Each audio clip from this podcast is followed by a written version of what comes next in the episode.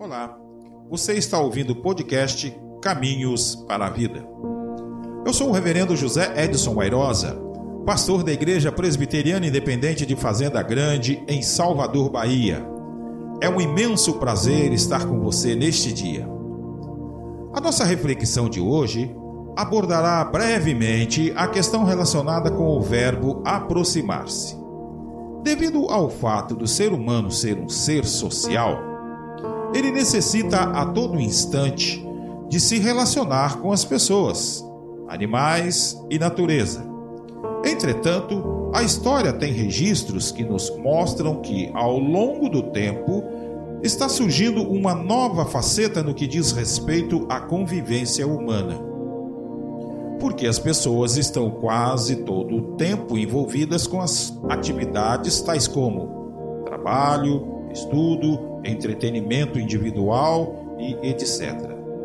A tendência é o isolamento. Outro aspecto que merece ser sublinhado está relacionado com o complexo interior e que tem feito com que as pessoas se tornem vítimas, por exemplo, do medo, da desconfiança. Isso, lamentavelmente, tem contribuído para o aumento do distanciamento social. O individualismo também tem contribuído muito para o crescimento de uma vida solitária. Mas será que estamos prontos para vivermos sozinhos? Termos uma vida solitária? Abraham Maslow, psicólogo americano, desenvolveu a teoria das necessidades básicas do ser humano. Ele a fez em forma de pirâmides.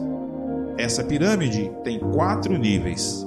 No terceiro nível, ele aborda a necessidade humana na perspectiva do amor ou relacionamento, onde também são incluídas a amizade e a família.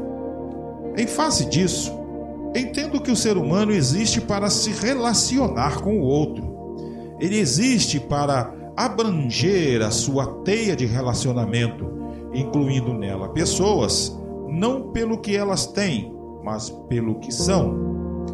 A proximidade é de fato um desafio inclusivo. Como podemos estar próximos nesse tempo de isolamento social? São várias as opções. Podemos pensar em uma mensagem enviada pelo WhatsApp, em uma chamada telefônica ou pelas redes sociais. Pense e você vai encontrar uma maneira de não abandonar as pessoas e nem de ficar só. Este foi o nosso podcast de hoje. Deus te abençoe. Até a próxima.